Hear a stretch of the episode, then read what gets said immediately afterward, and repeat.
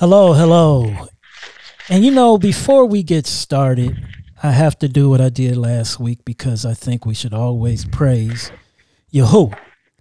So I want you to say with me, hallelujah to Yahuwah, our King. Hallelujah to Yahuwah, our King. So if you're listening in your car or you're listening with the earbuds in your ear while you're taking a walk, or you at home, you should always say hallelujah to our King, because we bless our King because he loves us and he wants to see what's best for us. Welcome to the Science of the Covenant podcast. I'm Boyce Washington, and on the other side of me is Pastor Richard Washington, and we say Shabbat Shalom to the Hebrew Mishpachai scattered to the four corners, and we say Shabbat Shalom to the all other believing nations of our loving Elohim. Welcome to the Science of the Covenant podcast. As you know, if you've been listening to us, or this is your first time, this is a podcast where we will study the Bible, the biblical covenant, and what it means for us today. So, do you have your Bibles ready? When you get watching a movie, you have your popcorn ready. But when you're getting ready to study the Word, you have to have your Bibles ready. So, if you don't have your Bibles ready, hit pause, go grab your Bible, then quick play because we're about to get into study. So, Pastor, what do you have for us today? All right, thank you very much. Uh, we're going to continue uh, where we left off. But I want you to keep in mind that as we go through these studies, uh, what we're trying to do is lay a foundation for the covenant that we have with Elohim. And as we have read in Jeremiah, it says that he has a covenant with us through marriage. So what we are doing is we are taking an introspective look at marriage. And as we see the human relationship of marriage, then at a point in this discussion, we'll make a transference from the human marriage to the divine marriage, which will demonstrate to us the covenant that Elohim has with his children. So with that in mind, I want you to turn with me as we get ready for this discourse. We want to go to the second chapter of Genesis, Genesis chapter two. And in the second chapter of Genesis twenty-two, we want to look at twenty-one b through twenty-two, twenty-one b. And when we said twenty-one b, we're talking about the latter part of the twenty-first verse, and then we'll read all of the twenty-second verse. So that's Genesis chapter two, considering verses twenty-one b through twenty-two. And here when Moses was writing this in the first book we call Genesis, he says in the latter part of verse twenty-one of the second chapter, and he took one of his ribs and closed up the flesh instead thereof, and the rib which Yahuwah Elohim had taken from man made he a woman and brought her unto the man. Now, when Adam was asleep, we are told from the scriptures what Elohim did. So, uh, so when he made man, he obviously took and laid him asleep. And so when he had laid him asleep, then that's when he fashioned the woman. Bible says, and he took the rib, and then he closed up the flesh, and the rib which he had taken from him made he a woman and brought her unto the man. Now, in this particular passage of scripture, there are a number of details we want to uh, magnify.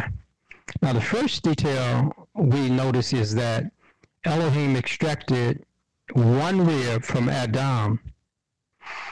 From the extraction of the one rib, we could see that there were more ribs. He only extracted one. So from the extraction of one rib could be suggestive of basically two points of view.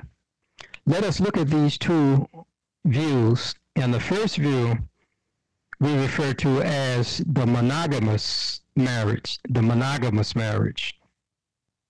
Now, in monogamous marriage, we're talking about one couple which composed of a man and a woman.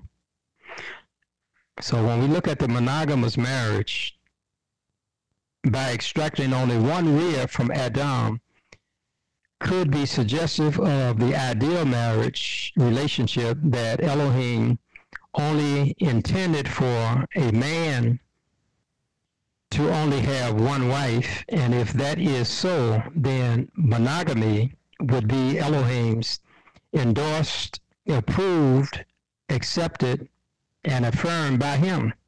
So to have one man and one woman can be looked upon as Elohim's ideal marriage, only one woman and one man. Therefore, for a man to possess more than one wife would stand up to his ideal. Naturally, if it is true Elohim only intended for a man to have only one wife, this presupposes that one man and one woman were only to be considered a marriage in Elohim's sight. Therefore, any more than one male and one female uniting together would be, in Yah's sight, would be unequally yoked. In the mind of Elohim, everything of which he imagined and the thought came forth from his perfect being, everything that he said and uttered was perfect. We are told from Scripture to be perfect even as our Father which is in heaven is perfect.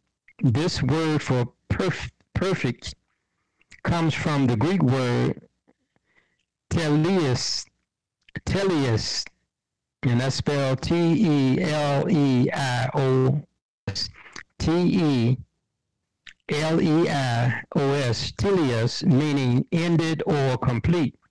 So in Matthew five, verse forty-eight, it tells us to be perfect, even as our Father is perfect.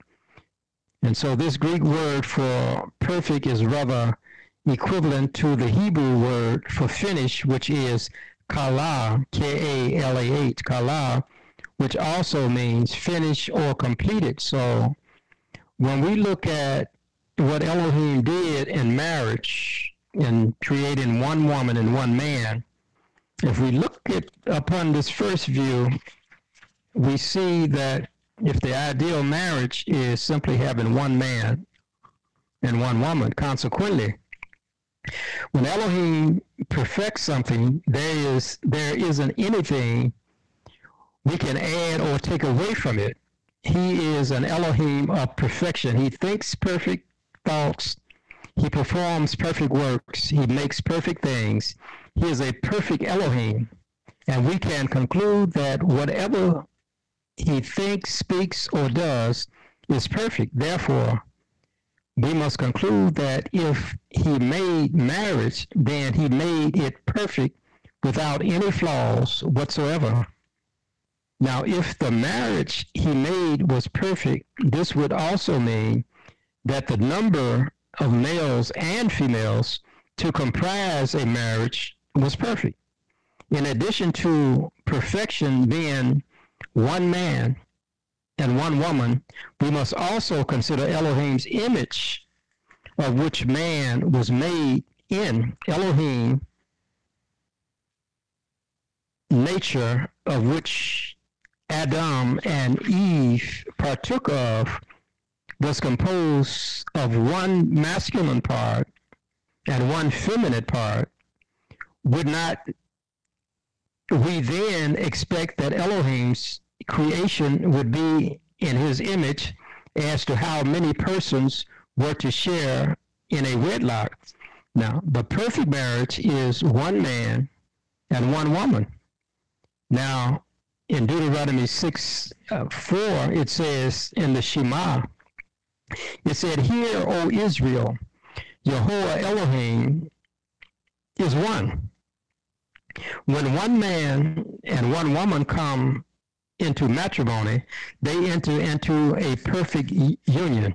Therefore shall a man, according to the Bible, leave his father and his mother, and shall cleave unto his woman, or his wife. They shall be one flesh, Genesis two twenty-four. So in other words, it's pointing out that when a man and a woman come together, they'll be one flesh. So when a husband and his wife come together in wedlock, they become one. This oneness is the result of Elohim taking a rib from Adam and having separated it from him and making a woman, seeing that the woman is a part of the man, Adam. Adam says, when he gazes upon her, upon her, "This is now bone of my bones and flesh of my flesh. She shall be called woman." So here we see in the separation of uh, Adam and his woman, we find that because she was taken out of man, then the two of them, even once separated and come back together, they are considered one. Now, let us go into Genesis uh, chapter, in Genesis chapter twenty, uh, chapter two and verse twenty-three, Genesis two twenty-three. Okay, now here we read in Genesis two twenty-three, it says, "And the man said, This is now bone of my bones and flesh of my flesh, and she shall be called woman, because she was taken out of man." Okay. Now, in conjunction uh, with that particular verse, uh, we find in verse twenty-four as well, it says, "Therefore shall a man leave his father and his mother, and shall cleave unto his wife, they shall be one flesh." So when we read that, uh, we recognize that when a man finds a woman to unite his life with, as did Adam, the maleness of man comes together with the femaleness of the woman, thus making them one. Now, what we want to do is we look at Genesis twenty-three and twenty-four of the second chapter of Genesis. We're going to turn into the New Testament and, and and see some things that Yeshua had to say about marriage, and that's found in the in the book of Matthew. And in the book of Matthew, we want to look at the nineteenth chapter, Matthew. And here in Matthew nineteen, we want to look at, I believe it's verse, uh, okay, okay, nineteen, and we want to look at verse number five, okay. That's Matthew nineteen, five, and here it says, "And said," it's talking about what Yeshua is saying, "and said, for this cause shall a man leave father and mother, and shall cleave to his woman, and they two shall be one flesh." Okay, so here he is quoting from Genesis two twenty-four. So he himself read the scriptures, and he is quoting from the very scriptures that we have just read, Genesis two twenty-four. Now, the reason why a man and a woman are considered to be one flesh when they are married is because when Elohim divided them into two parts, they were separated from the same source. Therefore, even though separated from one another in marriage, they come back together again. Now that we we've briefly taken a glimpse of the uh, at monogamy, let us now observe polygamy. Okay, let us observe polygamy. Now, we want to turn back to Genesis, and in Genesis chapter two, we want to uh, look at the second chapter. And again, we look at the same verses that we've already gone over, but we want to look at it from a different way. In Genesis two twenty-one, and the uh, latter part, it says, "And he took one of his ribs, and he closed up the flesh instead thereof." Okay. Now, by extracting only one rib from Adam, could be suggestive that Elohim started man with one wife, not necessarily that he was limited only to one. Now, Elohim intended for man to have, now, now if Elohim intended for man to have more than one wife, then the question we would ask is, how would we justify such a thinking according to the teachings of the scriptures? If we base a one man and one woman marriage upon being the only marital relationships of which Elohim expects to be legitimate, and there aren't any other way that it could be, if we build upon this premise that the only legitimate marriage in Elohim's eyes is only one man and only one woman, such thinking as this presupposes at least two vital concerns. Now, the first presupposition is that Elohim, he himself plainly states that a man should not have more than one female spouse in marriage, and to have more than one woman in an adulterous affair and an illegitimate marriage. Now, even though we may say such shouldn't be, however, we can find in scriptures where Elohim absolutely said a man cannot have more than one wife. We cannot find that in scriptures. There's nowhere that the scripture says that Elohim said a man should not have more than one wife. It is something that we have said, but it cannot be founded in scriptures. In my reading of scriptures, I do not find such a statement. Another presupp- presupposition we may have, when Yah extracted one rib to fashion Adam a woman, is that he intended man only to have one female spouse. To pose such a pre- presupposition as this is like saying, when he made the one woman for Adam, that we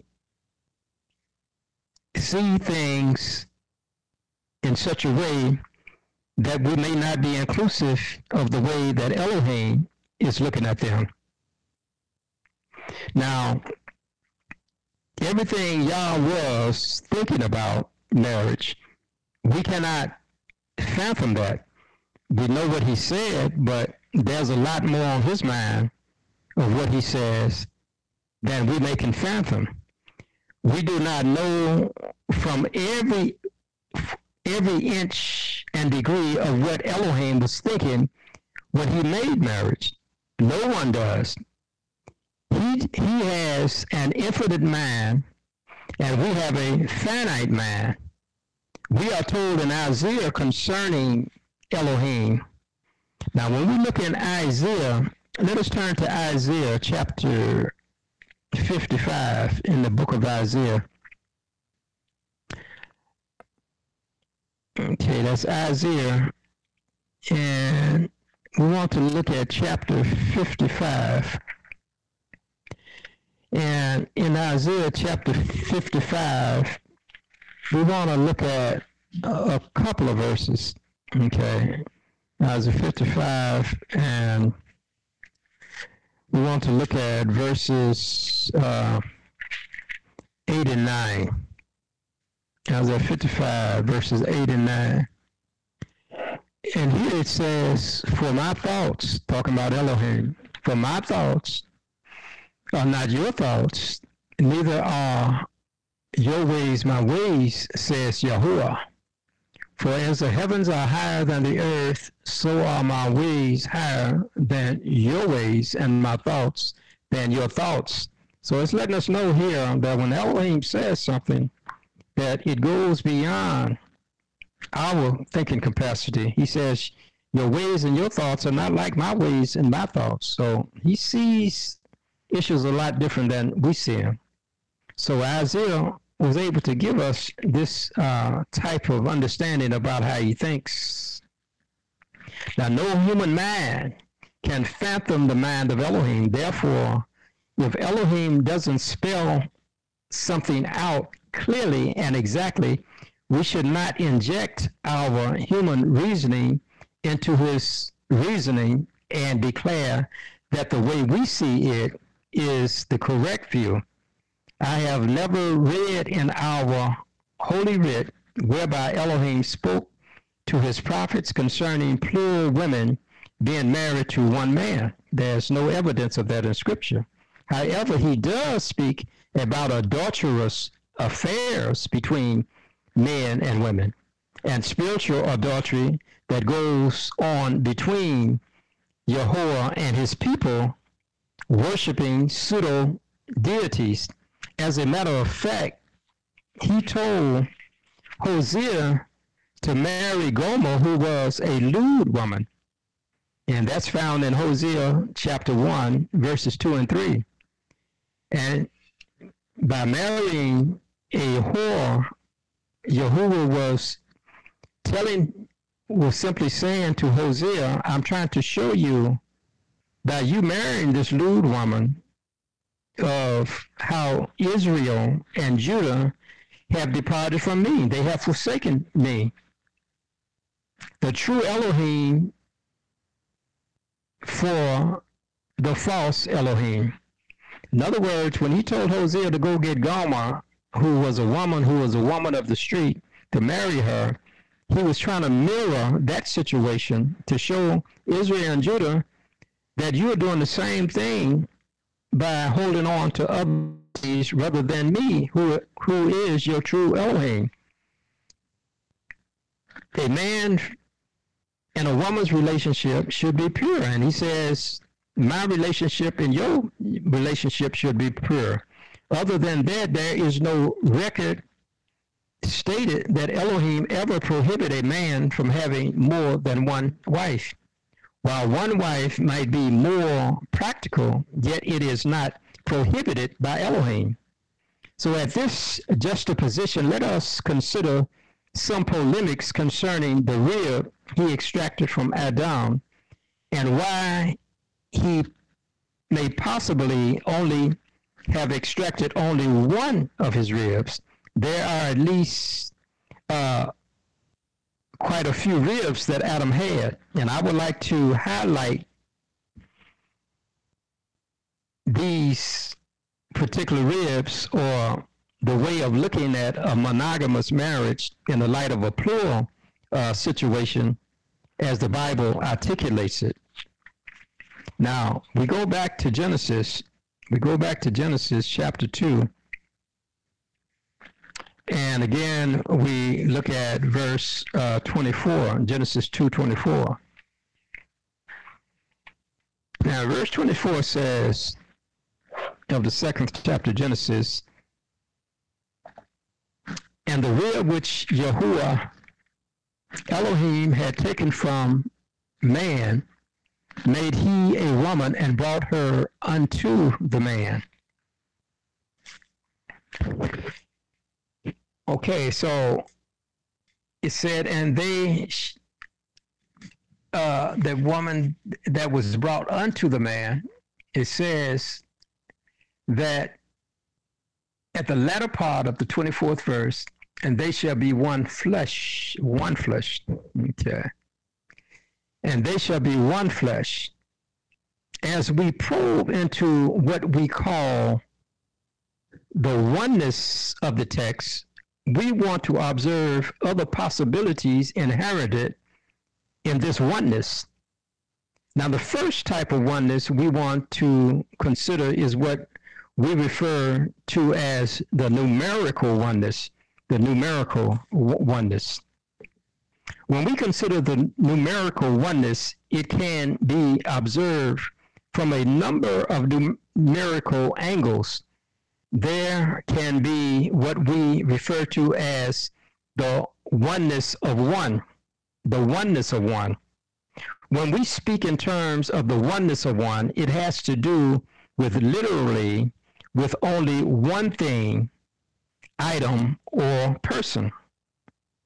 In the Shema, we are told that Yahuwah is one in Deuteronomy six, four b.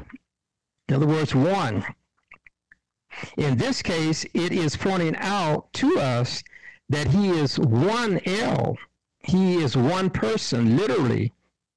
This type of oneness cannot be negotiated or altered to mean anything other than Yahuwah is one individual and only one. It is speaking specifically of one person in that context. However, outside of the numerical oneness, we have what we refer to as the union of one. The union of one. In the union, in the unionization of one is when two or more items, things, or persons comes together in a joint agreement or purpose or plan. Even though nu- numerically the number one may designate one, it may designate one thing or one person or one thing, yet when we are given a different context which it is used, it can take on a different significance. This we can see in the case of Adam and Eve. For we are told in the, in the same passage of Scripture that points out that Adam and Eve being two and separated and distinct and being distinct persons are considered one flesh. In Genesis two twenty-four, let us notice that this same passage also comments on the oneness. Here, it, here we find that uh, even when Yeshua was was was talking about the the uh, the oneness, that the oneness included more than just one.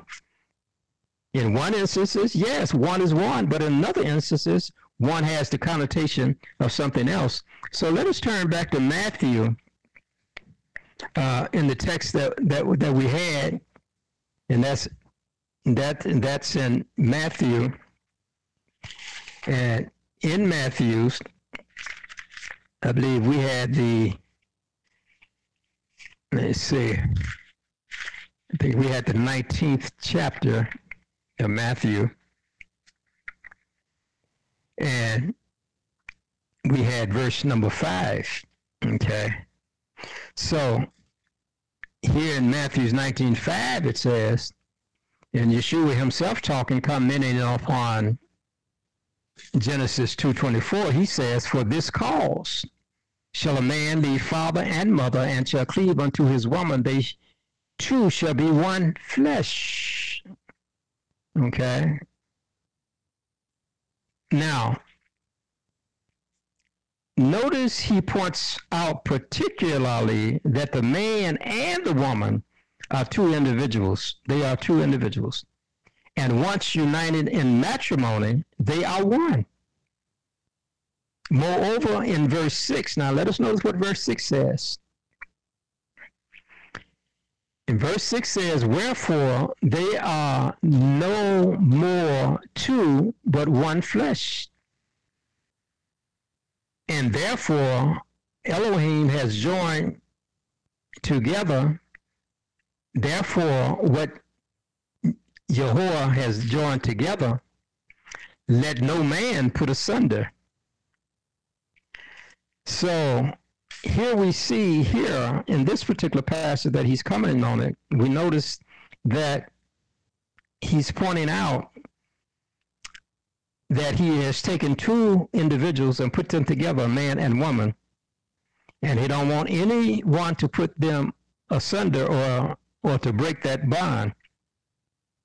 Now, notice he points out particularly that the man and the woman are two individuals, and once united in matrimony, they are one. Moreover, in verse six, he goes on to reemphasize that no longer are they two, but one flesh. By the reemphasis of two being one, the number one is taking to another understanding. Now, logically and rationally, when we see the basic means of math, such as addition, subtraction, multiplication, and division of these respective mathematical f- methods, we have the following. We have one plus one equal two. one minus one equals zero. one divided by one is one. And one times one is one. Now, according to these mathematical uh, methods, only two of them yield one, which is division and multiplication. However, Moses and Yeshua aren't using either division or multiplica- multiplication, but rather addition, according to the rules of addition, of, of addition, when two or more things are added together, they are more or less. You see, when you add two things, they comes out to be more. So if you got two individuals, then you would say they are two. But Elohim is taking marriage to say, when you add two things together, they are more or either less. However, upon closer observation, we find that Yeshua isn't avoiding or coming up with any new mathematical methods or formulas, but rather he's dealing with two becoming one flesh from a fractional standpoint. From a fractional standpoint, we can still use the basic methods of math, such as adding, subtract, divide, or multiply. Let us now consider this aspect of marriage as we speak about what we refer to as the fraction of one, the fraction of one. So when we talk about the fraction of one, when we probe into the fractionalization of one, we are talking about the division of something or somebody in the fractionalizing of a man and a woman becoming one flesh is basic is based upon the woman coming from the man. Therefore, we can conclude that since the woman was made out of one of the ribs extracted from the man, such an extraction produced two persons. These two persons were one until they were separated. Consequently, after being separated into being two individuals and they marry, they become one flesh. Even though when they marry, they are still two individuals. They are considered one. At this juxtaposition, let us consider two factors concerning fractionalization. The first factor is the fractionalized quality, the fractionalized or the fractional quality of oneness. In the fractional quality, we are considering the source from which somebody or something is derived. When someone or something of the same quality is divided into pieces, they are considered to be of the same source. And by being of the same source, they are also considered to be one in substance. Consequently, when we apply this concept to a marital status, we have the woman coming from the man as in the first marriage of Adam and Eve. Even though Eve was severed from Adam, they were both of one substance and of the same source. Therefore, when Adam first gazed upon Eve, he identified the source from which she had come. He said of her, "This is bone of my bones and flesh of my flesh, because she was taken out of man. Therefore shall a man leave his father and his mother. They shall cleave unto and cleave unto his woman. They shall be one flesh." Now that we've briefly observed the fractional quality of oneness, let us now consider the second factor of fractionalization, which is the fractional quantity of, of oneness. Now, when we deal with the quality, we were only dealing with the substance, that both of them came from the same substance, bone of their bone and flesh of their flesh, the same substance. But now we're dealing with fractional quantity of oneness. In the fractional quantity, we are considering the number of parts something or somebody has been divided into.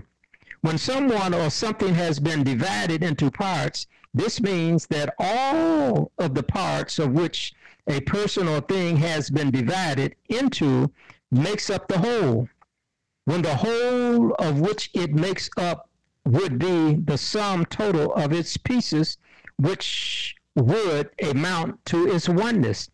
Since the pieces of something or somebody are what makes up the oneness of it, then we must draw the conclusion that no matter how many pieces of what it is that we are dealing with, they all make up the whole, which is the oneness of which it was initially. Let us now apply this concept to the marital status of a man and a woman. And in doing so, we will be using some human thinking, which we will align with the scriptures to validate our claims. Now, let us go back to uh, Genesis two twenty-one. Genesis two twenty-one. And here in Genesis two twenty-one, it says, "And Yahuwah Elohim caused a deep sleep to fall upon the man, and he slept." Okay. Now, here it speaks about Elohim putting a deep sleep on Adam, and he slept. Okay. And then in the same verse, it goes on to say, "And he took one of his ribs and closed up the flesh instead thereof." So, and he took one of his ribs. So when it says he took one of his ribs, is suggestive of the fact that Adam had more than one. However, of the amount of ribs he had, Elohim saw fit to only use one and to make one woman for one man. This is not to say that he couldn't have extracted two or more ribs from him to make more women for Adam. However, even though he didn't, he made only one woman. Anything beyond what he did would be purely human thinking. Even though at this juxtaposition we'll indulge, indulge into some human speculation, let us entertain the idea that Elohim's ways and thoughts are not our ways and thoughts. Keeping in mind also that both the quality and the quantity makes up what is the wholeness of a marital status, which brings about the oneness. What we want to consider at this juncture is what we refer to as the marital plurality. The marital plurality. In our consideration of marital relationship, we want to begin by accenting first what we call a plurality of husbands for a wife.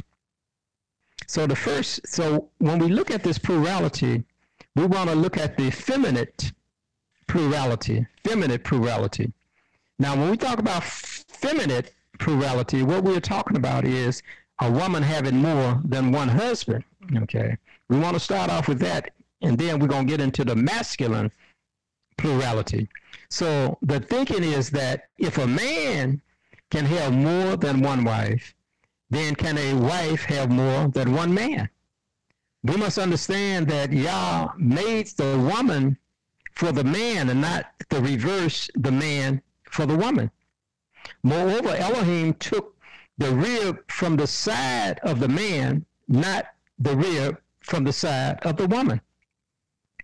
So when we read in Genesis two twenty-one, we're looking specifically at what he was doing for man and not what he was doing for woman. So woman was made for the man and not man for the woman. And in, and in order to reproduce, now uh, in the creation of both the botanical and the zoological spheres of life, Elohim made everything to reproduce after its kind. Now let us turn to Genesis uh, one twelve, Genesis chapter one and verse twelve. We want to look at that.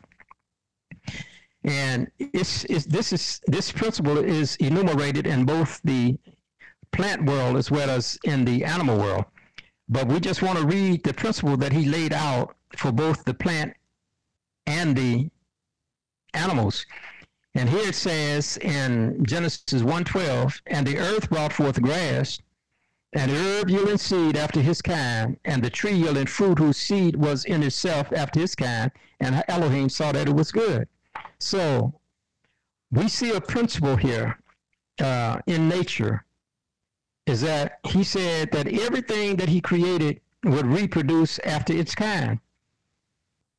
And it, and in order to reproduce after its kind, Elohim put seeds of different kind into the various plants and animals that he created. Now, each seed of the plant or the animal was to reproduce after its kind. Elohim intended for each species of plants and beasts should be distinct and different.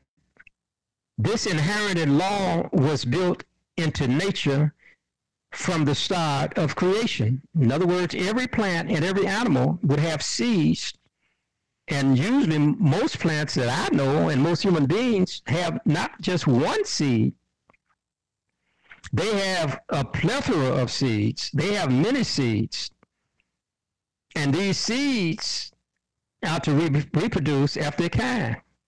Moreover, Elohim, in giving his covenant to Moses on Mount Sinai, reiterated this law to him to give to his people to practice. Okay?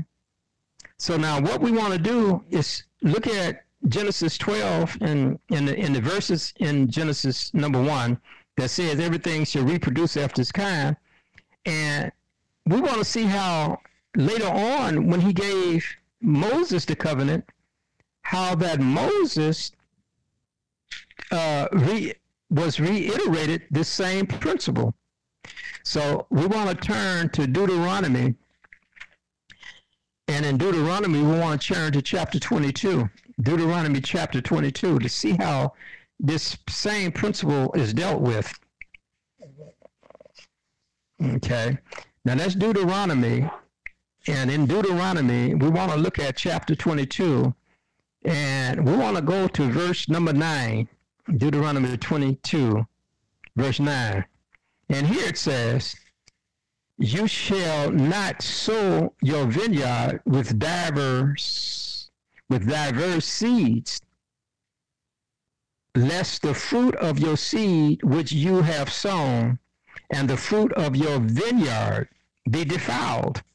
So here it was revealed to Moses when he was up on Mount Sinai, when Elohim was giving him the law and the things that he should do agriculturally, he says, when you sow your crop, don't put different type of seeds in the same place of the soil. He said, if you do that, there are two things going to happen. He says, lest the fruit of the seeds which you have sown and the fruit of your vineyard be defiled. So he is saying, number one is, uh, don't sow diverse seeds. He says, lest the fruit of your seed which you have sown. Now notice it said, the fruit of your seed which you have sown and the fruit of your vineyard, in other words, the fruit of the seed and one, and the fruit of your vineyard be defiled. So the seed that you sown is going to be defiled, and the other crop that you've planted with it is going to be defiled. He said, don't don't do that. Okay. So when you go back to Genesis uh, one twelve, uh, he wanted everything to reproduce after its kind, to be distinct and different, so we could tell it. And then he's telling Moses that when you plant and your people plant anything, don't plant two seeds or three kind of seeds or more in, in the field, because if you do that, you're going to ruin the seed and you're going to ruin your crop. So Elohim is divinely concerned about the things he created, that they remain as he made them, distinctively and different and unique, one of a kind. It is the devil's intention to change Elohim's order of things. That's what he wants to do. When we consider the fact that if a woman has more than one man, it would be an adulterous affair, because it is the male that carries the sperm, which is the seed. The man carries the seed. In this scenario of a woman having more than one spouse would mean that she would also have more than one seed. Therefore, she would have sown within her a diverse seed. So when we look at this concept of having different type of seeds in the field, it can also be translated in the not only in the agricultural uh, sense, but also when it deals to the humans.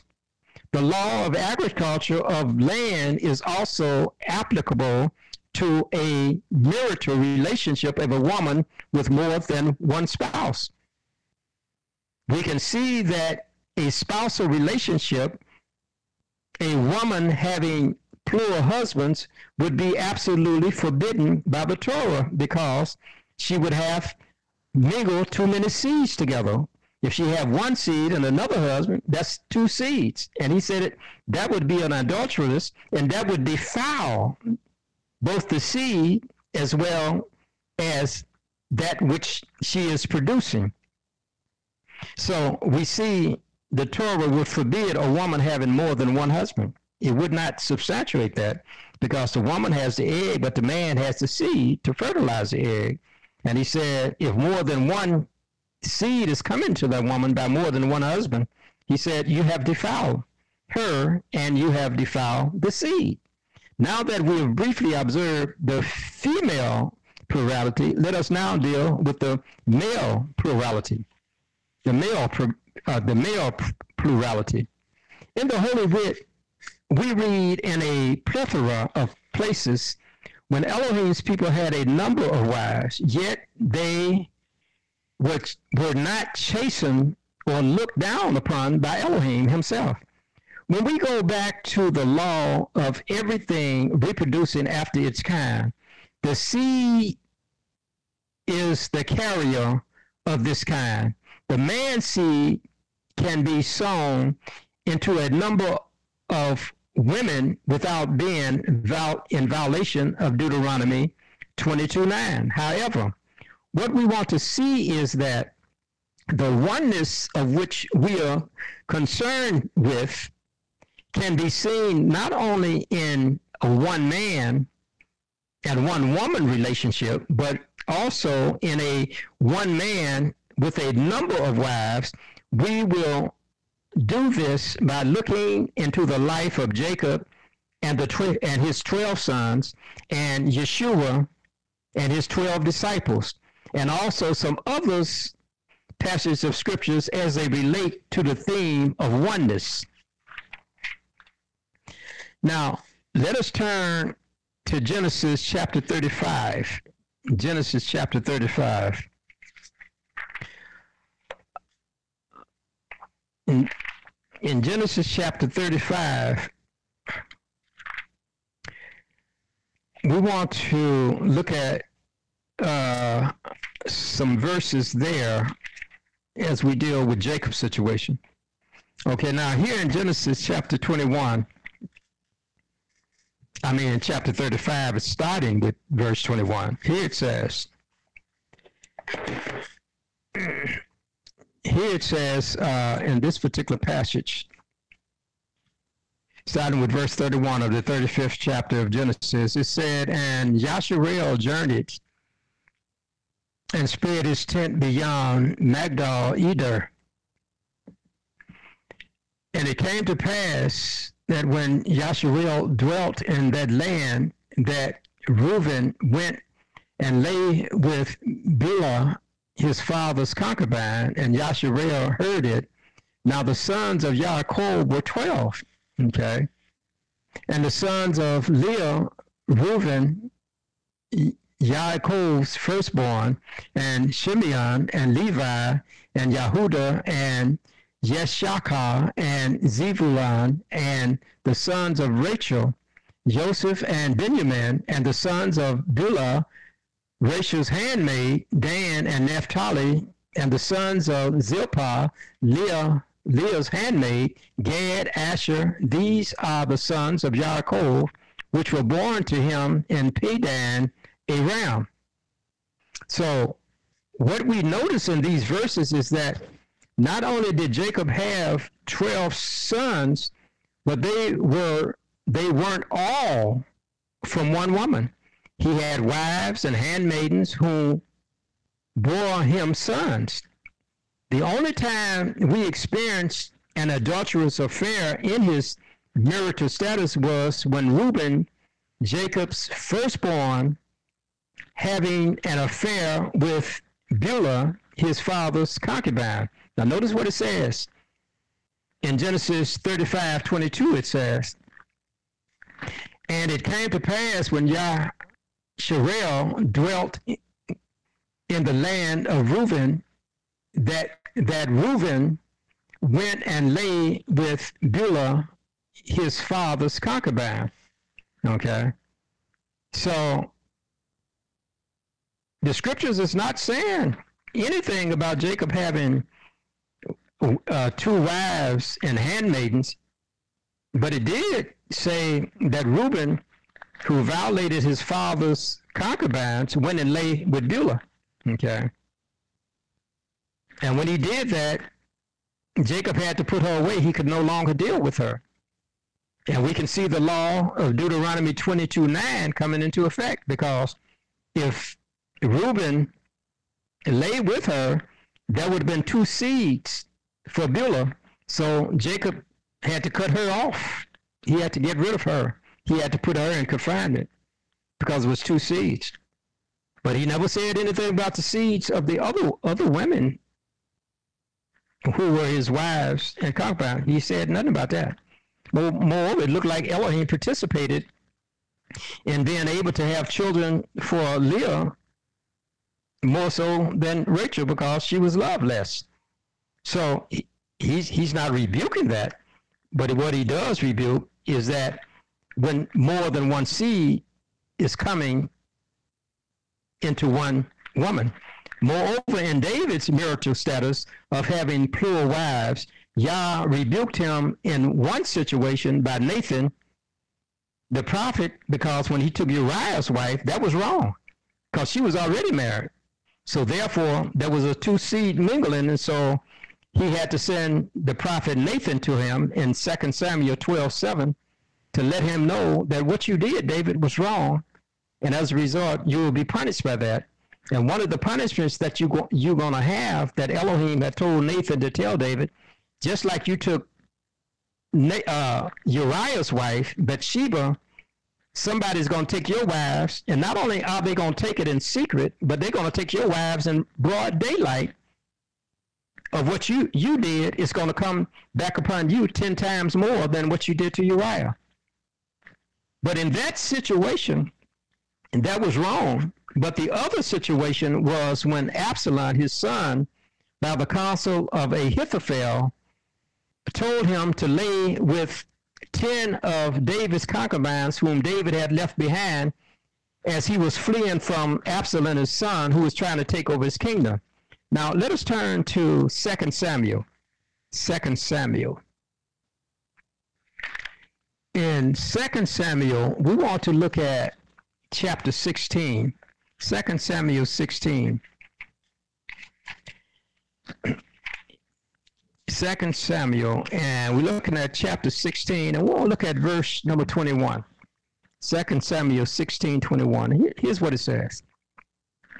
It said, and, and Ahithophel said unto Absalom, go in unto your father's concubines, which he has left to keep the house, and all Yashareel shall hear that you are abhorred of your father, then shall the hands of all that are with you be strong.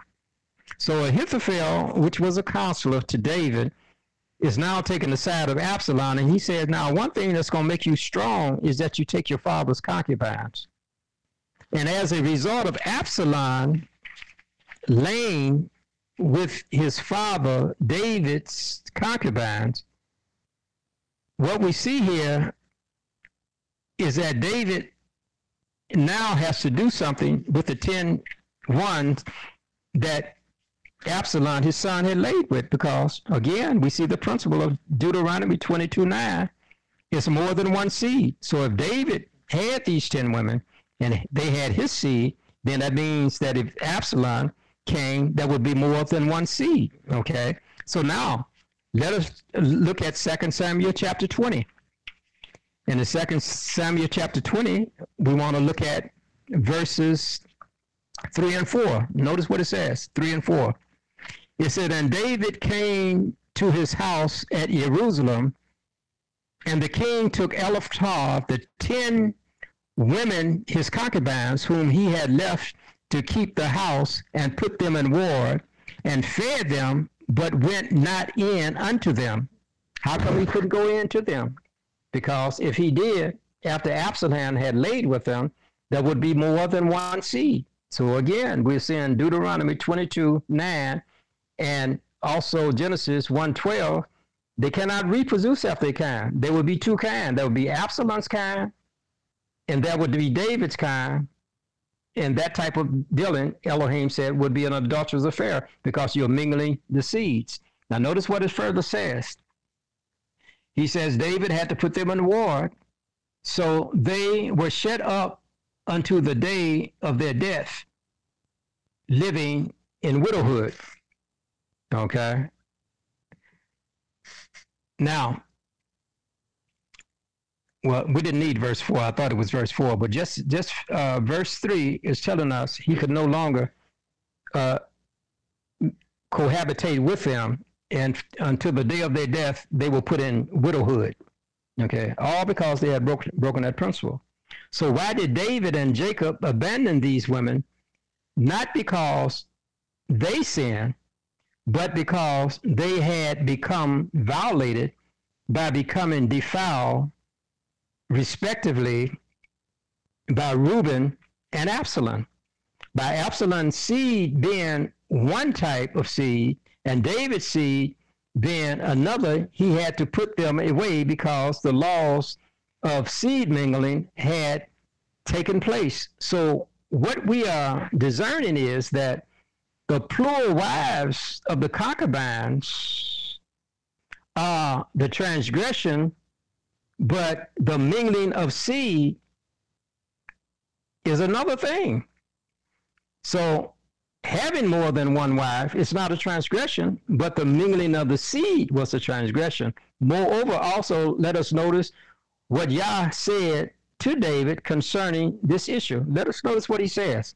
Now, I want you to turn with me in, in, in, in, in Second Samuel. Second Samuel chapter twelve. And we want to look at verses eight and nine.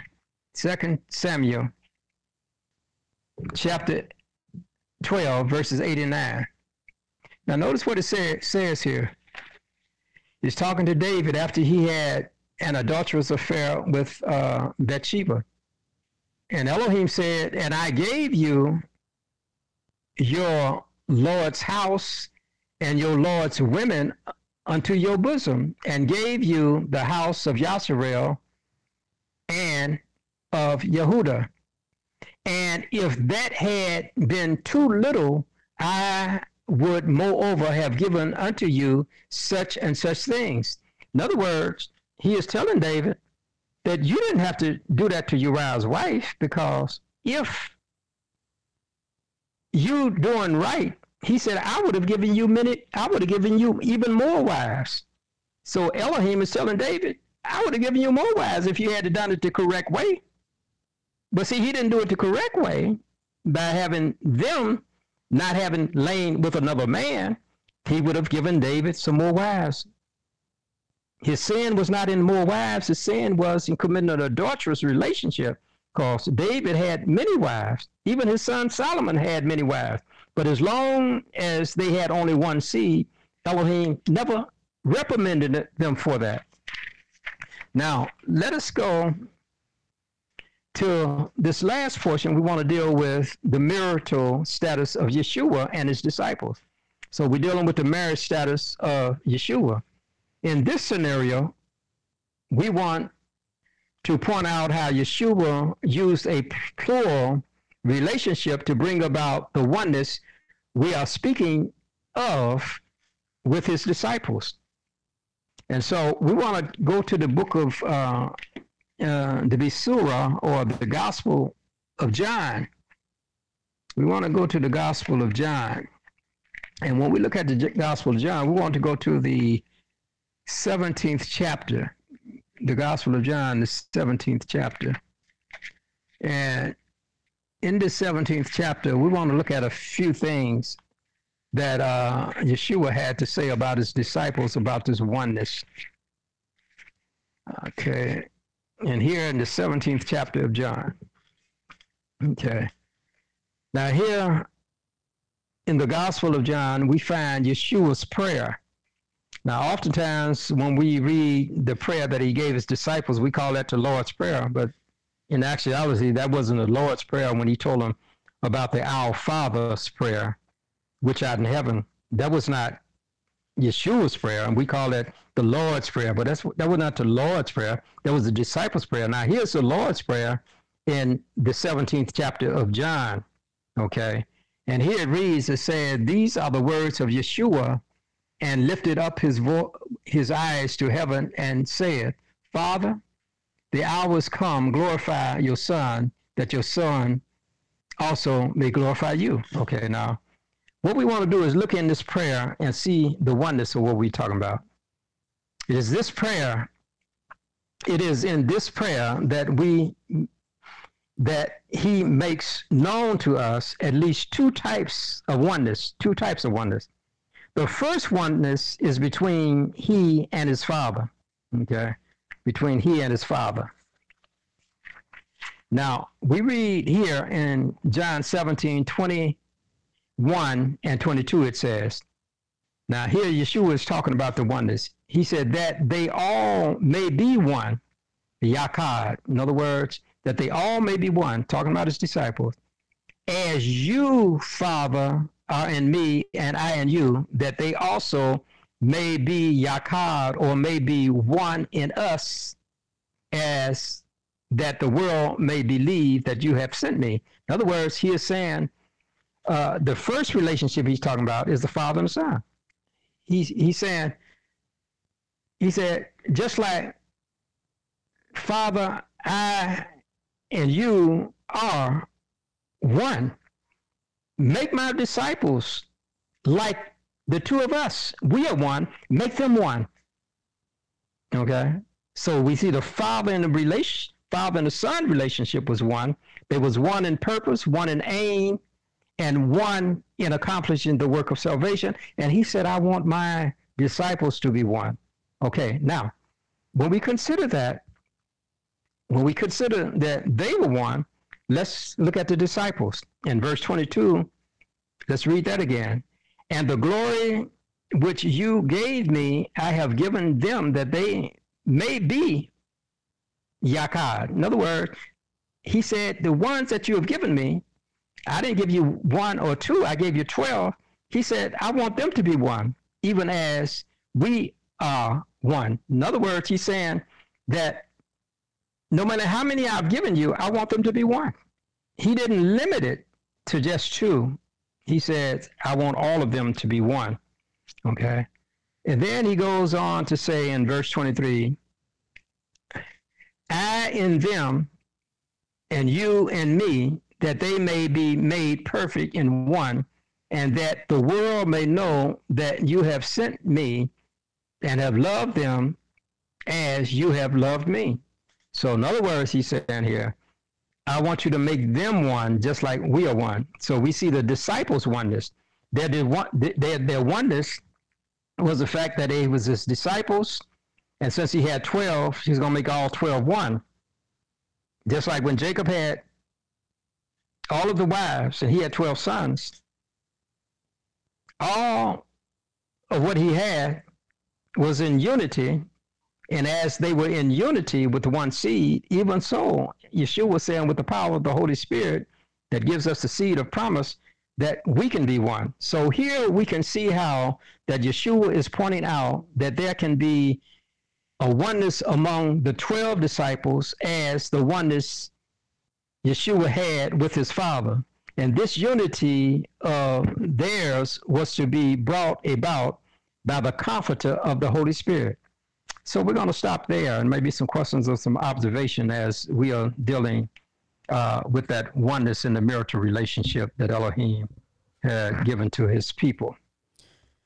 Yeah, there's a lot to unpack here. Um, so you stated uh, that, well, let me ask you this. Is it unequally yoked when a man or a woman has more than one wife or husband? Well, if a woman has more than one, one man, that's an adulterous affair. Okay.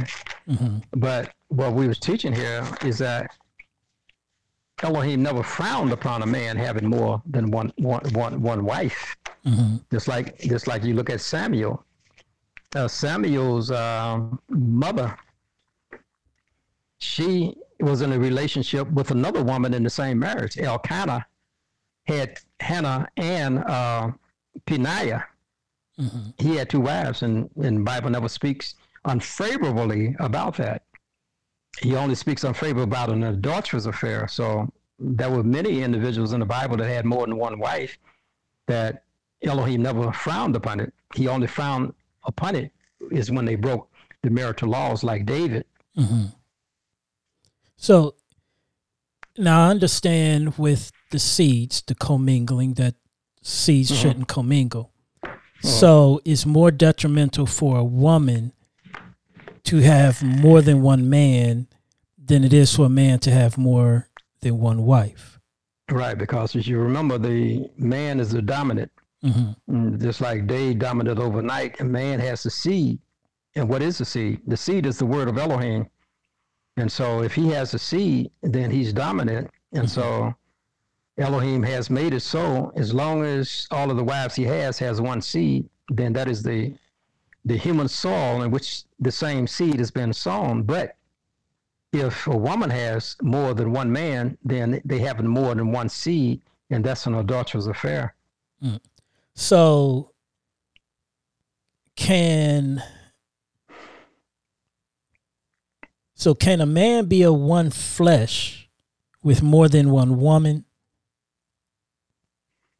Well, that's what we're, we, we, we're saying is because mm-hmm. when we get with the fractionalization of, of, of anything, it, say, for instance, if, if, if, if Elohim had chosen to give him twelve wives mm-hmm. at the beginning, all twelve of them would have been one. How would they be one? because they've all been extracted from him. Mm-hmm. So anything that was extracted from him, be it one, two, three, or four, when they all come together, they they would they would be one. Mm. So it, it's not adulterous if a man has more than one wife. No, not according to the Bible standard. So now, but if a man has a wife and he looks upon another woman, uh, that would be lustful. Uh, well, so, Yeshua, he pointed that out, and even even so, Job, he said the same thing. Job says uh, that he made an eye covenant with Elohim, mm-hmm. that he would not look upon another man's maid or another woman. Mm-hmm. Okay, and Yeshua came along and said, "Whosoever looketh upon a woman to lust after her has committed adultery in his heart." So what he is saying, there's what you call psychological adultery. Mm-hmm. You may not even touch her. But if you look upon in your mind to do that, he said that's that's an adulteress. So if a man uh, is looking upon another woman, especially if he's married, you're saying that is adultery. Okay, so, but what if this man wants to, uh, who's already married, wants to take on another woman for his wife? And all what? Are, okay, mm-hmm. Go ahead. No, so is is is that kind of adulterous, and all, or is it a different element to that? Okay, let, let's look at the dynamics of it. Okay, now when David, uh, when he, he married Saul's daughter, daughter Mitchell, okay, mm-hmm. all right, he married her. That was legitimate. Okay, and then later on, he married um, uh, he married uh, Abigail, which was Nabal's wife. But the Bible says if a man dies, that He, uh, then the woman is free to marry another if he dies, because mm-hmm. if he dies, then his seed can no longer be there. His seed is gone, so it's only one seed left. Mm-hmm. So when we look at, so when we look at the the point of a man getting more than one wife, I'm I'm gonna give some counsel here now. Uh, it's not wrong if the other one that he is marrying is not married to another man, and she uh, she is free. Okay. Mm-hmm. All right, that's not wrong. But here's where my counsel coming in. Uh, you have to be very careful that if you have a plural relationship, you know, I know they have this program on television about sister wives. You have to be a- aware of the fact that if you get more than one, one woman, number one is if you're married to one woman, then you you better be pretty sure that if you get married to the second woman, that the first woman is in agreement with that, because you're not you're not going to have anything but contention and, and, and foul play, just like Jacob. Mm-hmm. Jacob was tricked into marrying Leah, but he wanted Rachel.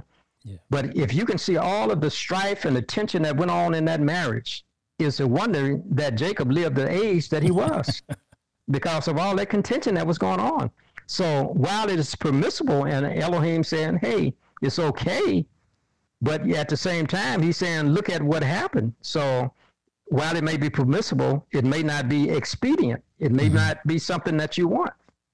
Some people can do it. Some people can't. But it's legitimate, okay, because Elohim never forbid it.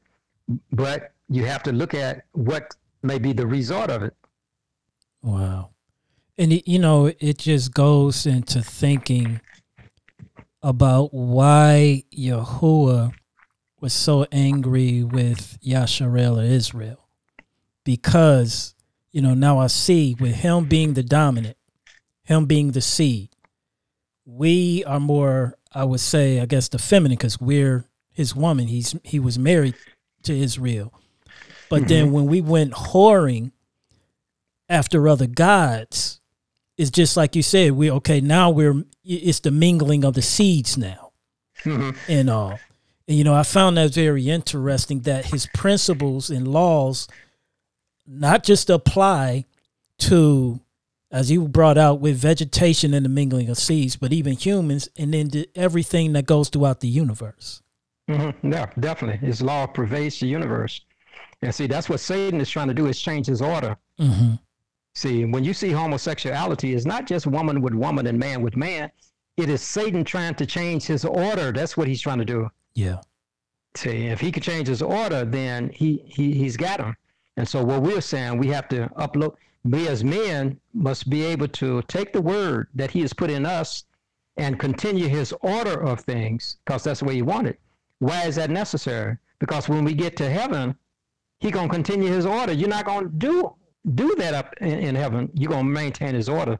So he says, uh, even in the prayer that he gave the disciples, he said, thy will be done on earth as it is in heaven. Mm-hmm. His order is like that in heaven, and it's going to like be like that on earth. So that's the thing that we are concerned with, is that all of these uh, different uh, same-sex marriages is trying to change his order. You cannot change his order. Yeah, and you know, I was just thinking about order the other day in relation to uh, Hebrew Negroes and uh, and to our plight here. And it reminds me of how uh, Martin Luther King used to go for equality. You know, he preached trying to get equality. But when you really think of the order of things, there can never be equality, really. Because there's an order, because Yah is number one, then his son, mm-hmm. then everything right. else. Mm-hmm. And when you look, it's kind of delusional to think that, we, you know, when you have a people and you have an order, there's going to be a hierarchy. And when there's a hierarchy, yeah, it's going to be some that's a, maybe a little bit more important than the other.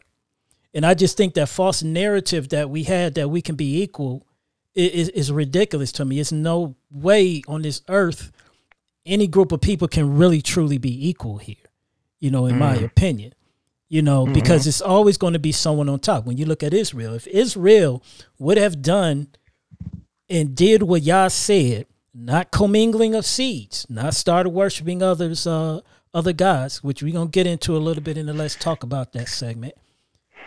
I don't think that, you know, we would have been a people that would have been on top. Because that's what it said in Deuteronomy twenty-eight. You're going to be the head or the tail. And generally the head mm-hmm. is the top. But when mm-hmm. we mingled our seeds with other gods, we ended up being the tail. So, you know, when, when King was preaching this equality, to me, it's crazy because it would have never been equality because they chose to, our people chose to be the tail rather than the head and all. But I think where we get kind of misconstrued is when we are the head, I think it becomes a thing where, okay, you're more powerful than the next man. No, mm-hmm. that wasn't to be. If Israel would have did what was right, I think we would have been the head, but we would have been the example of love of Yah to the whole world. But, mm-hmm. I w- but with us going the other way, it wasn't so. Yeah, you, you, you bring out an excellent point uh, of the civil rights movement uh, that uh, uh, took place here in the United States is the fact that that never would have really been equality uh, for two reasons. Number one is that when Elohim told his people to keep his laws, his statutes, and his judgments and commandments, mm-hmm. they were the things to bring about equality among the Israelites. Mm-hmm. But the world doesn't practice the same laws that Yahuwah teaches, so right. therefore their laws right. do not lead to unity. They exactly. can, they cannot. And so when you take human laws versus divine laws, then uh, divine law is always going to be above human law. Mm-hmm. Now we do me- recognize that Malcolm X was saying that, you know, it's not so much civil rights and all of this, but human rights. Yes.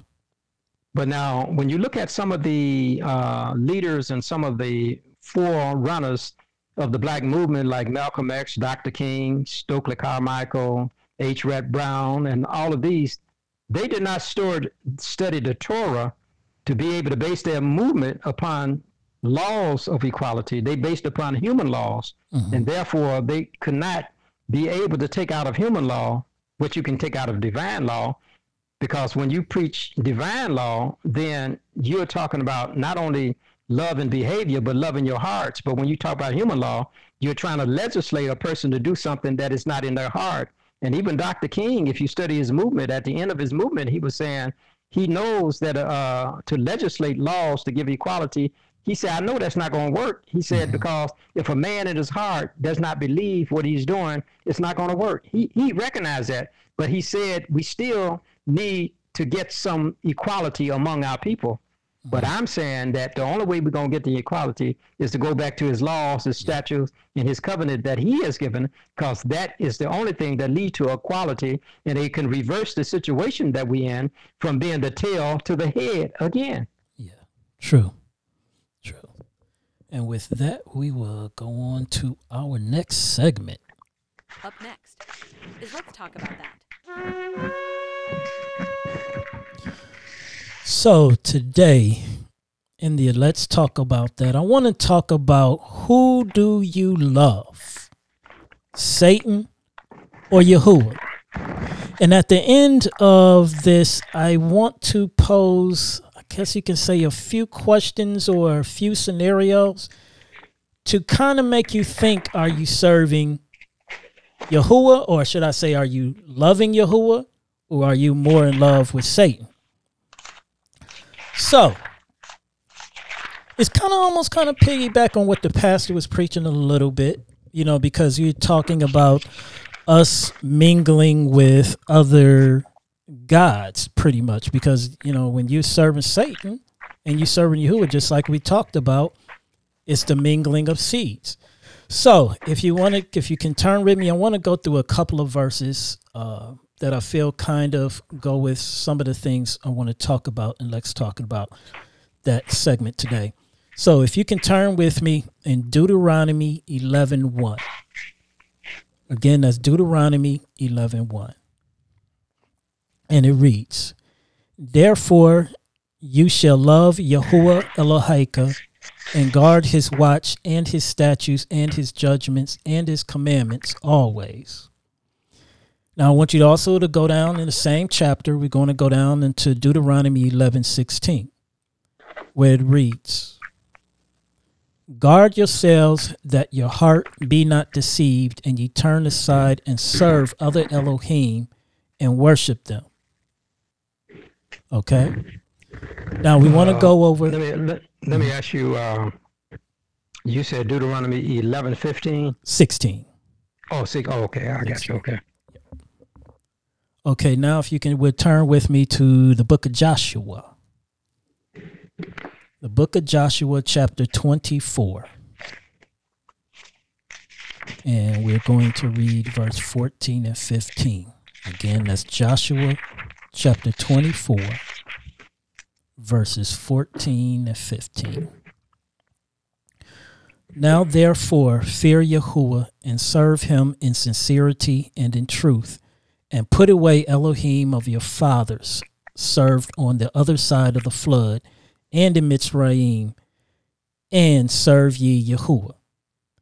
And if it seems evil unto you to serve Yahuwah, choose you this day whom ye will serve, whether the Elohai which is your fathers served that were on the other side of the flood, or the Elohim of the Emorim in whose land ye dwell.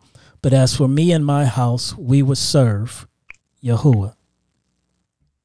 Okay, for the last two verses, we need to go to the book of Revelation. The book of Revelation, and we're going to go to chapter three. And we're going to read verse fifteen and sixteen. That's Revelation three, verses fifteen and sixteen. "I know your works, that you are neither cold nor hot, and I would you were cold or hot. So then, because you are lukewarm, I will spew you out of my mouth." So, uh, as you know, in today's day and age, a lot of Hebrew Negroes, I like to call ourselves, uh, descendants of slaves, a lot of us are starting to wake up to the truth. And some of us, not I would say not to the full truth, but a lot of us are waking up to the possibility of a second Exodus, of Yahuwah taking his chosen people, gathering up from the four corners and giving them back to the land of Abraham, Isaac, and Jacob, of their forefathers that he promised them. And so I've been hearing several people, a lot of different people of Negro descent, saying and looking for this day. But the one problem I have with it is that, how are you living? Are you serving? Are you in love with Yahuwah? are you in love with Satan? Because I think there's some misconception here that everybody that's a descendant of the Negro is going to go over there. But how can you really say you love Yahuwah and want to go into the new land if you're not keeping his statutes, judgments, commandments that he set forth for us to keep? Because it does say in scripture that he's going to search our hearts, you know. And I would think this time, I would think he would search our hearts before he put us into the new land to make sure and thoroughly vet us before we would, you know, our people will even go over there, because the whole thing is to uplift him and to show the world the true Yahuwah and the true king of this universe and all. So I think sometimes we get it miscon- misconstrued. You know, I think a lot of times, you know, everybody is excited about the Juneteenth thing. It's a national holiday. But I think we need to start thinking, are we serving white gods?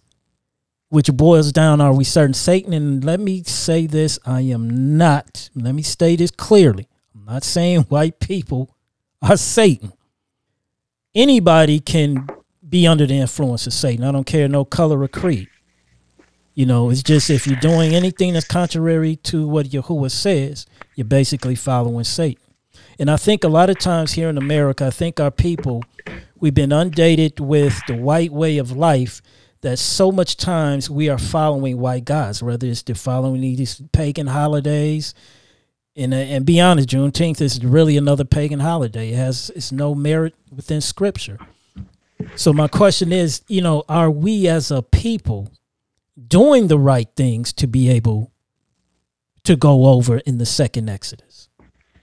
Yeah, well, it's a good question you raise. Uh, what we're dealing with is the fact that as we get more light and more understanding uh, within the scriptures, and especially concerning his chosen people, there's an enlightenment that is going around among our people. And you can look at the internet and you can see more uh, movements coming up. And there are just a number of groups now that uh, I would say ten years ago that were were opposed to the festival days, but now mm-hmm. many individuals are now embracing uh, Elohim's true festival days. Now, my point being is this, is that uh, there are many individuals who are sincere, which I wouldn't doubt their sincerity, yeah. but I would doubt their practice. Mm-hmm. In other words, they say they love love Yahuwah, and I, and who am I to say that they don't love him? You know, mm-hmm. I mean, that's that's. Uh, Uh, individual, or what I might say, a decision that is only in the heart of an individual. That's mm-hmm. internal. But when I look at the external things of what Elohim told us to do, and you're still following what man told you to do, but yet you're saying you love him, but you're not following his word, you're still following the man's word and hoping that when we all come into awareness that we can still keep Christmas and Easter, Juneteenth, and all of this, that we are saying, I love him, and these are the ways that I'm going to serve him by using man days to serve him, mm-hmm. then we are not doing the correct practice. So our sincerity has to also be connected with the correct practice that he wants us to practice. But after all, when he brought them out of Egypt, what did he do? He gave them the feast days. He gave them the Sabbath. Matter of fact, coming out of Egypt uh-huh. was one of the first things that they wanted to do, is to be able to keep the Sabbath, the, the weekly Sabbath. Uh-huh. And then he said, in addition to that, I want you to keep Passover and the other festival days. And when you keep these other festival days, they would let you know that I'm the one that brought you out of out of Egypt. And as time went on, his people began to keep these things, but at the same time, they started going contrary to what he was saying again. And by the time you reach the time of Isaiah and Jeremiah the prophet and Daniel, then Elohim had to tell him, you've been breaking my laws. Mm-hmm. And so you're going to have to go into captivity, captivity for seventy years. And so they went into captivity for seventy years, and then when he came out, we have Nehemiah and Ezra that was leading the people back to Jerusalem to begin to start over again.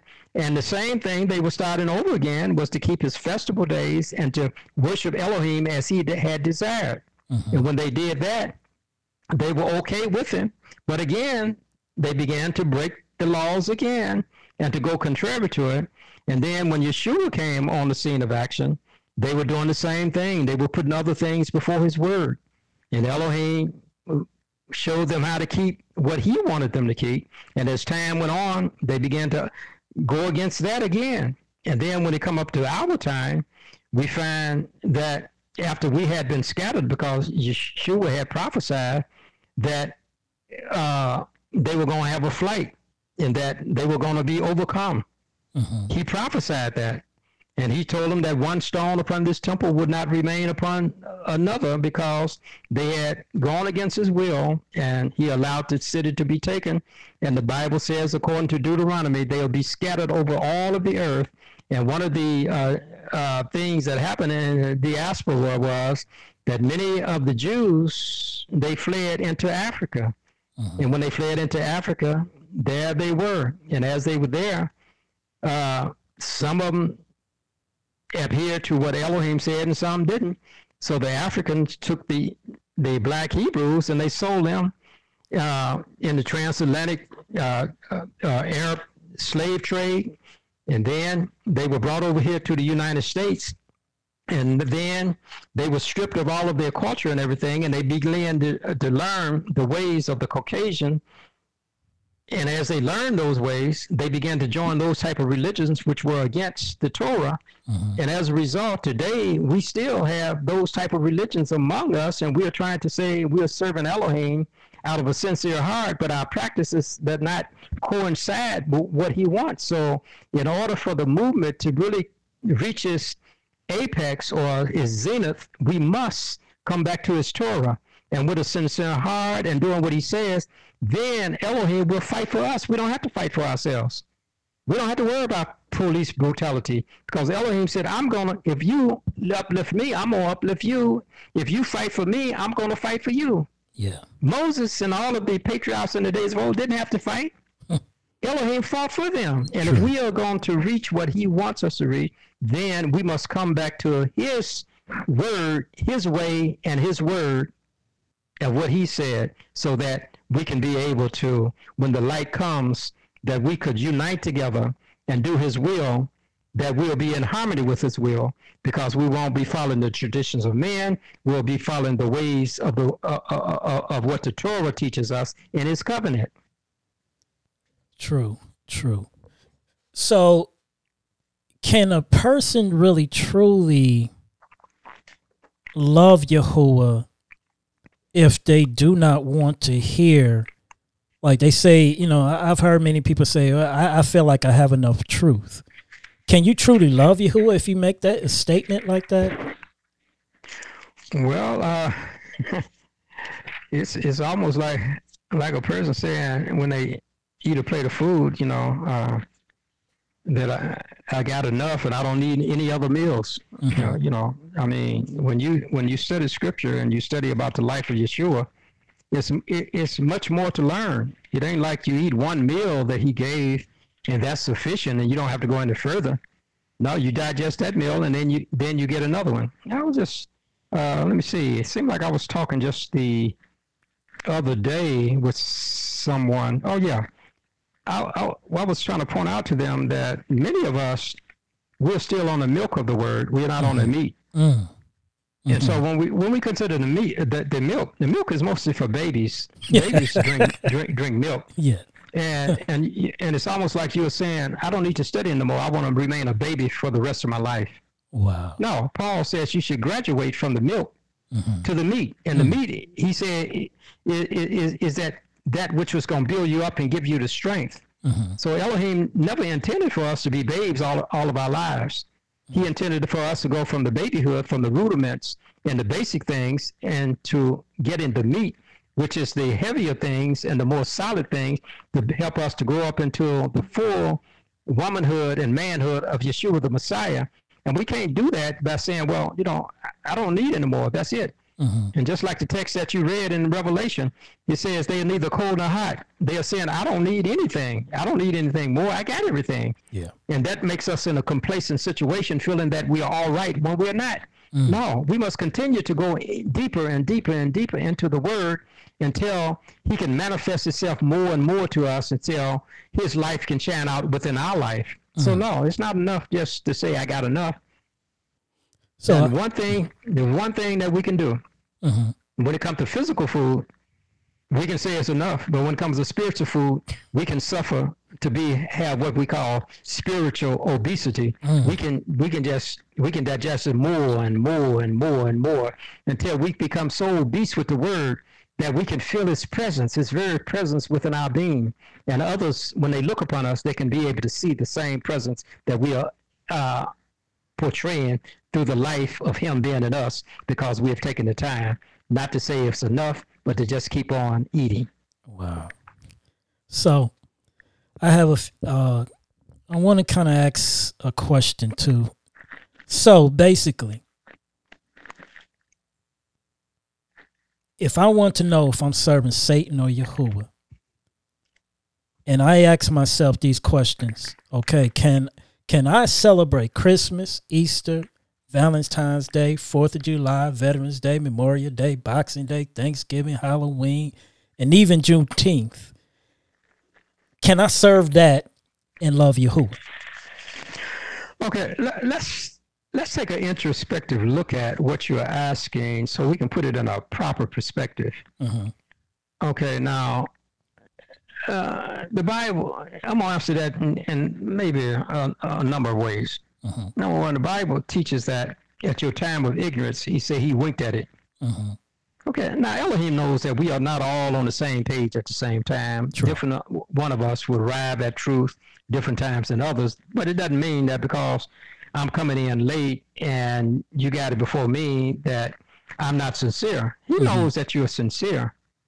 Or he, he knows that. But what I'm saying is we cannot take our sincerity and just neglect what he says and to accept what man says. Uh-huh. Now, it may be a time when I, I was keeping Christmas and Easter and all this. That was a time.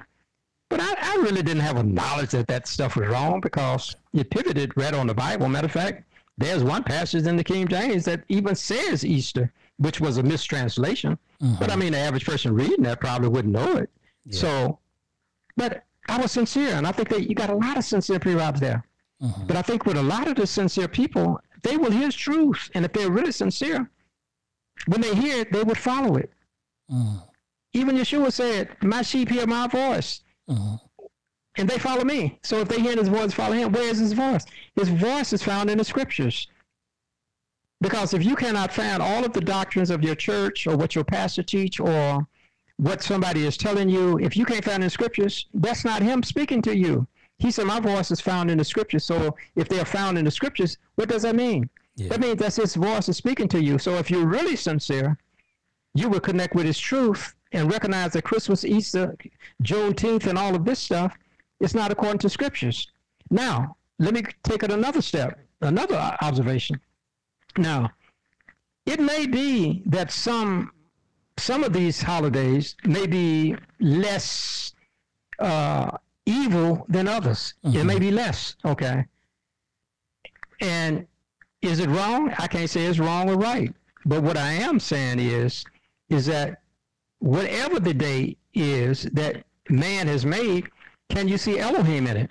Now in Juneteenth, I don't really see Elohim. I see uh, Abraham Lincoln more so than Elohim. So yeah. Is it really attributed to Elohim? Mm-hmm. Now, if you can take Juneteenth and see Elohim in it, it's sort of like when Elohim's people were in the book of Esther, when they were in the Persian Empire. And when Elohim vindicated them and brought them out, then they had a holiday. And this holiday that they had was uh, w- when Esther and uh, Mordecai uh, uh, had it, then uh, th- they, they had what they call Purim. Uh-huh. It was man-made. Elohim never gave it no Purim. They man-made it. Uh-huh. But they were able to see Elohim's hand in it. Uh-huh. And so they glorified him. So there are some holidays that are less, they are, they are uh, they are innocent more so than other holidays, but at the same time, they are still man-made. So we have to weigh those things in uh, opposition to what Elohim is really saying. Now, it, it may be that these days are leading some people to the true Elohim, but other people, they are just celebrating what man has given us. Uh-huh. But we can say that there are holidays that has nothing to do with the Bible at all and nothing to do with Elohim. Because even when you deal with Christmas, even people talking about they, they, uh, they worship up Yahuwah and, and Yeshua, but at the same time, they looking for gifts. Yeah. Now, isn't it amazing? You said that this is his birthday, uh-huh. and your kids are giving the gifts, the grown-ups are giving the gift, and then the church that needs money, they're not getting anything. Seems like if you say it's his birthday, everything should be going for his birthday, but I don't see that. So how can it be that we can follow false false things and yet reach his standard of what he wants us to reach? It cannot be. You cannot take darkness and make it light. Yeah. You can't merge the two. It, it, either you're going to serve, serve in light or you're going to serve in darkness. But so w- what if a person is, you know, they feel that they can, because to that they can still keep these pagan holidays, but still feel like they worshiping Yah. Because to be honest, I don't think you can do both, because it's either one or the other. Just like the scripture said, you either hot nor cold, because you have mm-hmm. some people who try to walk that line. Whereas, case in point, Saturday worshipers, a lot of Saturday worshipers. Well, I keep the Sabbath, but also I celebrate Christmas, Easter, Valentine's, all these other, you know, pagan holidays. Mm-hmm. But to me, you can't mix the holy with the unholy and all, because it's just like, we, you know, you were speaking of earlier, it's, it's just like the same thing, the mingling of seeds and all. Mm-hmm. So it's like, you know, it's either Satan's way or Yah's way when it comes to, uh, you know, keeping the different pagan and whatnot holidays and whatnot. I just don't think you can do both and walk that fine line, because it already says, I will spew you out of my mouth, because you you, you just want to play the fence. You want to mm-hmm. do what you want to do, and that's trying to do what I want you to do. And I don't think Yah works like that. Hmm. Well, the Bible, if you read in Matthew's the sixth chapter, uh, in verse twenty-four, in conjunction with Revelation text, uh, it said, no man can serve Elohim. Mm-hmm. He said, no man can serve uh, two, Elo- two, two lords mm-hmm. or two. Mm-hmm. He said, for either he's going to love one and hate the other, mm-hmm. or else he will hold to one and despise the other. He said, you can't serve Elohim and Mammon. He said, you can't do it. Mm-hmm. There's no, no way that you're going to serve twice. He said, I've laid down my way of worship, and then the world got its way, and you, you're not going to merge the two. He said, you, you can't serve the two. And that's why he told a woman at the well, he says that uh, you got to serve God or Elohim in spirit and in truth. Mm-hmm. And as he was articulating in that tour, he let her know that he was the truth. Mm-hmm. And she was saying, well, my fathers, they worship in the mountains and in this, this place and that place. He said, but it would come a time in the future that when you worship the true Elohim, it, it won't, it, it's not just limited here to Jerusalem and in the Jerusalem temple. Uh-huh. He said, they worship me in spirit and in truth. In other words, wherever you are, if you got the truth from his word and you worship him, he said, that's true worship. Uh-huh. That's true worship. And you can't be mixing it with other false worships. Uh-huh. Wow. Before we close this out, it's just one verse I want to go over. And I feel this is a verse uh, will show you whether you going around, going down the right path in loving Yahuwah. And if we can turn to First Kings chapter two, and we we're going to read verse three before we wrap this up. First Kings chapter two. Verse three. Verse what? Three. And it reads, guard the watch of Yahuwah Eloheka to walk in his ways, to guard his statutes and his commandments and his judgment and his testimonies as it is written in the Torah of Moshe, that you may prosper in all that you do and whatsoever you turn yourself. And it's just like you were stating earlier, that if we put our all in Yahuwah, we don't have to worry about being gunned down in the streets. We don't have to worry about not being on an equal stage as everybody else, because Yahuwah has our backs. He has us. He's going to protect us in no matter whatever we do. Lord Father, again, we thank you for another Shabbat. And as we continue, O Heavenly Father, to worship and to give you praise, that we may be able to keep the things that you have written, the things that you have given to Moses, and the things that Yeshua the Messiah has lived out to show us the way of truth, that we may be, O Father, in harmony with the covenant that you have given us. And as we are in harmony with that covenant, we can expect the prosperity and the protection that we need as we walk in a world that has turned its back on thee. Realize, Lord, that oftentimes, even though we keep your Torah, that sometimes things may happen to us, but you don't allow anything to happen to us other than to get you the glory. So we ask that as we continue to look to you, that you may continue to do for us that which is needed. Continue to bless us, O Heavenly Father, in our physical being.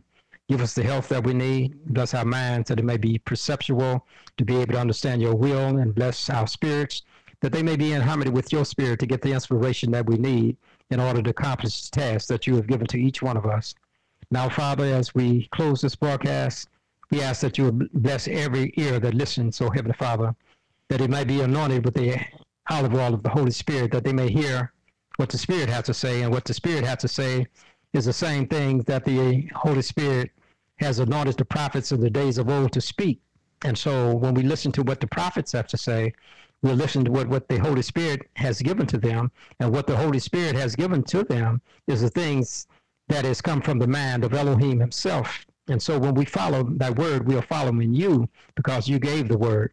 So help us to continue day by day to walk in the footsteps, Lord, of Yeshua the Messiah. And we know that those footsteps leads from earth to glory. So bless each one of us. And as we go into a new week, we ask that you will bless us with new insights and understanding. And most of all, O Heavenly Father, draw us closer to you. And when you do come, may we be able to meet you in peace, is our prayer in Yeshua's name. And for his dear sake, we do pray. Amen. Amen. And amen. Amen. I am Boyce Washington, and on the other side of me is Pastor Richard Washington. And we are the Science of the Covenant. That is our podcast for this week. If you have any questions or comments, feel free to email us at scienceofthecovenant at gmail dot com. May Yahuwah bless you and keep you. Until next week, shalom.